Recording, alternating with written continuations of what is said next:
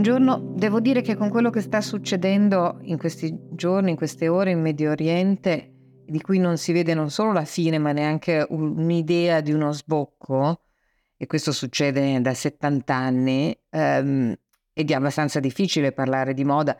ancorché quello che eh, succederà anche nella moda sarà inevitabilmente influenzato dalla eh, situazione internazionale. Già se ne sono visti i segni, già c'era una stanchezza nei riguardi del lusso e a poco a poco questa stanchezza diventerà sempre più grande, sempre più ampia. Ecco, eh, in questo caso però eh, parlo quest'oggi di eh, un progetto piuttosto interessante che riguarda un regista teatrale, regista ma anche designer, ma anche diciamo, creativo eclettico come era ai tempi del Rinascimento, come è stato anche all'inizio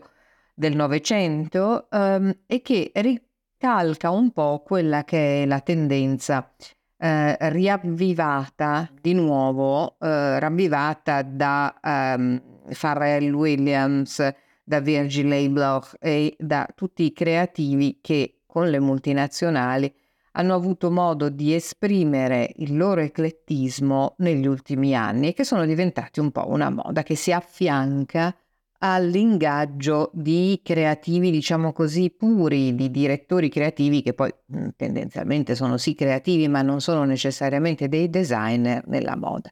Il modello appunto a cui tutti guardano e che cercano di imitare è quello di Pharrell Williams che da meno di un anno è alla guida delle collezioni uomo di Vuitton con un buon successo di vendite pur nell'ambito appunto di un settore che inizia a rallentare la propria corsa.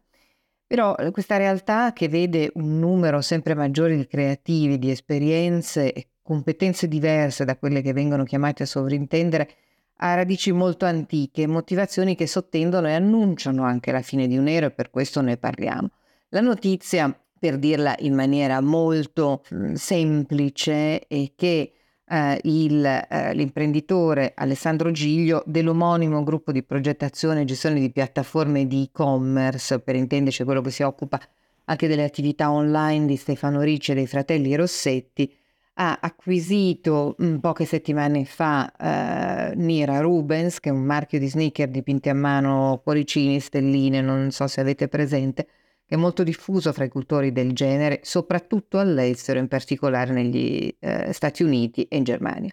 E ha dato a Davide Livermore l'incarico di eh, essere il direttore creativo. Giglio, fra le molte attività e interessi, presiede il Teatro Nazionale di Genova, di cui Livermore è direttore artistico.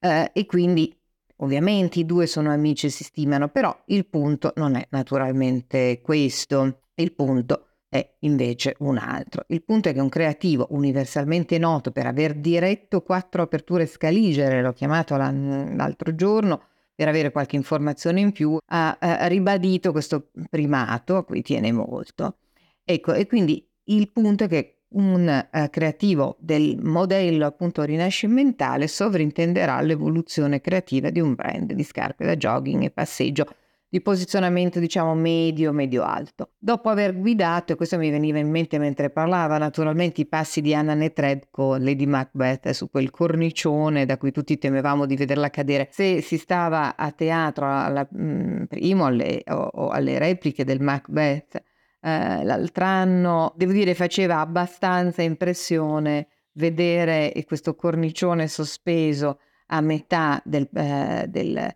della scena, eh, sopra il palcoscenico, beh, qualcuno che stava a casa mi ha detto no guarda era, l'effetto era bellissimo perché televisivamente si vedeva molto bene l'idea eh, di questa donna che forse avrebbe potuto anche sporgersi dal grattacielo dove abitava e buttarsi di sotto. In teatro naturalmente per noi circa 2000 eh, privilegiati che stavano a teatro, questo non si notava, ma stati, è stato privilegiato in maniera molto popolare, per certi versi anche corretta, quello che era il pubblico a casa. Comunque, tor- tornando a noi, mi venivano in mente appunto questi passi di uh, Anna Netrebko su questo cornicione e noi tutti lì col fiato sospeso, quando invece a casa appunto vedevano scene completamente diverse. E il secondo punto è che temendo evidentemente parecchio quello che ha definito come il settarismo della società italiana, Livermore si è lanciato in un'intemerata molto autoassolutoria devo dire anche molto superflua sul suo fare arte da 30 anni. Nessuno lo nega, ehm, nessuno ha mai detto niente di diverso, però è evidente